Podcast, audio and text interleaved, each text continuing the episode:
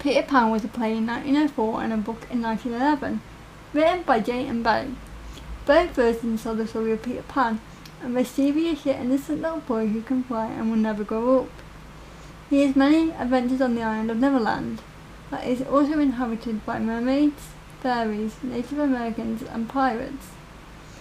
The Peter Pan story also involves the characters Wendy Darling and her two brothers Michael and John, a fairy called Tinkerbell who I love so much, she's one of my favourite characters of all time, the Lost Boys who aren't vampires sadly, and the pirate Captain Hook. The play and novel were inspired by Barrie's friendship with the Llewelyn Davies family, but also by his brother who sadly passed away in a ice skating accident. His mother would say afterwards that he was, he was always meant to be a boy and was meant to go on magical adventures. Barrie continued to revise the play for years after its debut until publication of the play script in 1928. Did you know What didn't appear in the early drafts? Ah, but it was Peter Pan who was meant to be the villain, but was created as a smaller character, depicting the child's journey home. Later, Barrie explained the scene on the premise that children were fascinated by pirates and expanded the role of the captain as the play developed. The, the character was inspired by the aunt in the Davies family and was meant to be played by Doris Bird, the actress playing Mary Darling, but Gerald du Maurier already played George Darling and the brother of Sylvia Llewelyn Davies pressured Barrie to let him take the additional role instead, a casting tradition since, since the play in many stage and film productions of Peter Pan's story. And honestly, like, I was thinking about it. If he said no, she's still playing Captain Hook, what would Captain Hook be like now, I wonder? Like, did he... Did Jane Barrie already have, like, a script? What, what was she like? what was Captain Hook like, and what would the dynamic be between Peter and Captain Hook. I am just so curious, and honestly, I keep thinking of these scenarios. Like, could it be like she still dislikes, or or is it like she represents? Because he says, Peter says to Wendy that his mother closed the windows and forgot all about him. So, in a way, could she represent that fear of being locked away from the world? Or would it be something completely different? Anyway, Stas Hook or James Hook Blackbeard's friend and the only man of whom Barbecue was afraid, and he's in Treasure Island. But also the only man the Sea-Cook feared. The play implies that Hook attended Eton College and Balliol College, Oxford, so he's well educated. And later on, he, before he's, he dies, he kind of has like flashback to when he was a kid, going to the headmaster's office and playing with his friends, playing football and all this. Like, he remembers being a kid himself. Which begs the question, did Peter Pan, okay, hear me out, go to his window and say, Hey, do you want to come to Neverland with me? Like he did with Wendy and Michael and John. He said yes. But then he realised that it was only Peter Pan who was staying young and what Peter Pan was doing. Getting rid of all the lost boys who was growing up. Up. So he decided to become a pirate. And because Peter Pan's memory is not the greatest, like literally he has that memory of a goldfish because when he's flying about going back to Neverland, he flies past the Darlings family five times and forgets them every time and it gets them all pretty frustrated, especially Wendy.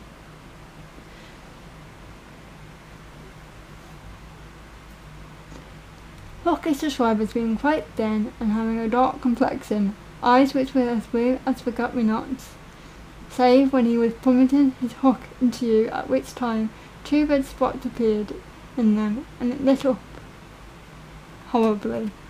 So basically saying he enjoyed enjoyed killing so much that his eyes would turn red just a little bit.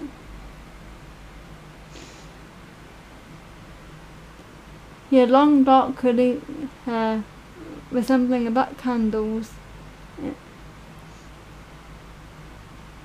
and in some productions it's a wig accompanied by big bushy eyebrows and a moustache.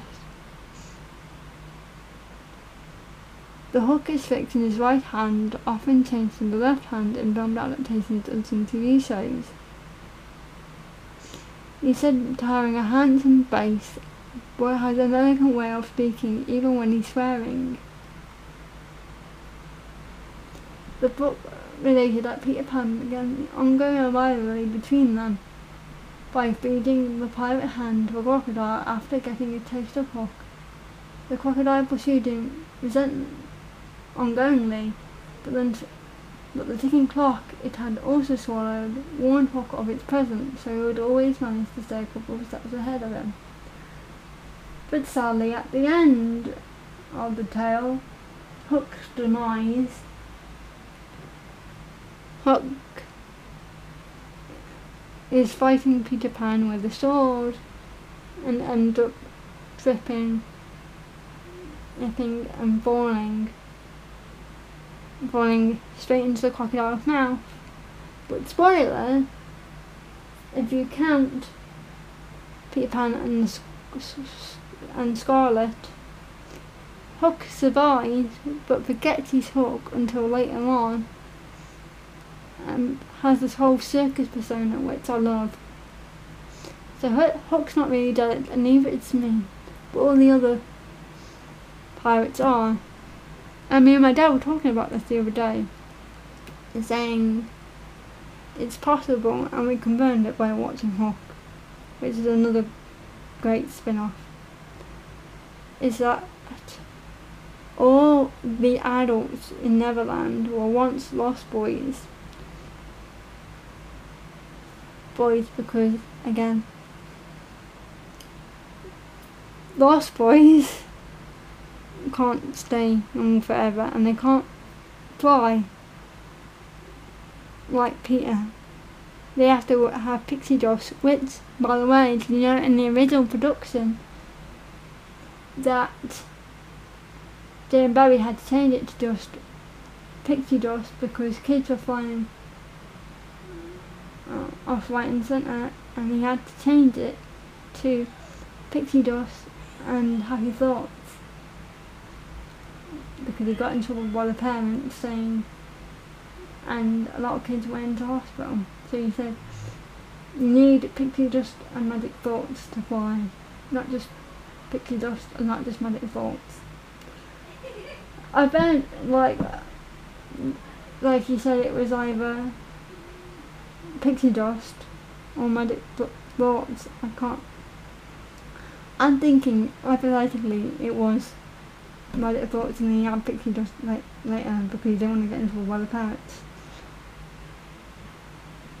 I also think that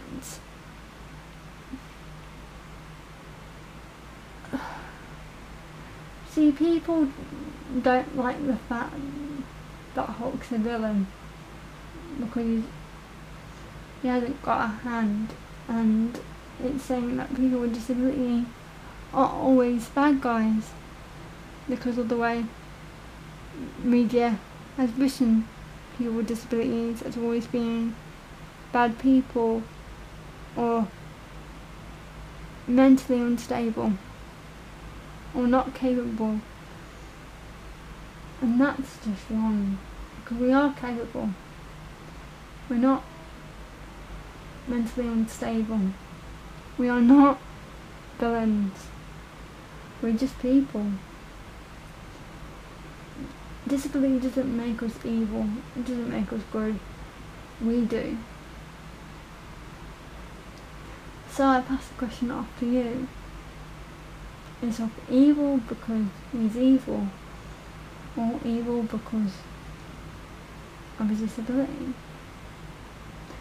And quite frankly, wouldn't you be annoyed if a kid cut off your hand and fed it to a crocodile? I mean, come on. That's like, why would you do that? And I, although, don't get me wrong, I love Peter Pan. Like I said, there are some there are some villainous qualities about Peter himself. I mean, he kidnaps kids from Kensington Gardens who run away from their parents and he does some questionable stuff in the book. I won't go into detail, but there's quite a couple of great videos on YouTube describing the history of Peter Pan and is Peter Pan the actual villain? And in hindsight, yeah he is. In the original production, he flew ahead of the pirate ship and wanting to bar the window closed so the kids will feel sad and want to go back to Neverland with him.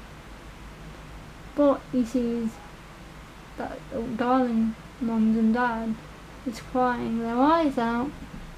She thinks better of it. But he promises Wendy that he'll come back every spring so she can come back to Neverland. But again, because Peter's memory is not that good, he remembers 25 years later and at that point she's all grown up with a kid of her own. And she's telling her, Jane the story of Peter Pan, but she keeps forgetting details. and Peter's not that happy about when she does grow up, but then makes a deal with her that he'll take Jane, and then that bit's sad because she's like,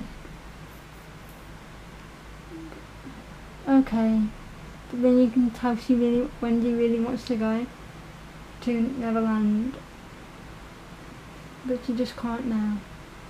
And that's just a really sad part. It makes me cry every time.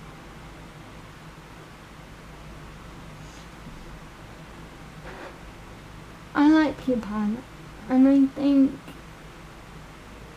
if you not if you just focus on the actual material itself and not the really I went down a rabbit hole basically of Jane Barry, and there are some questionable stuff.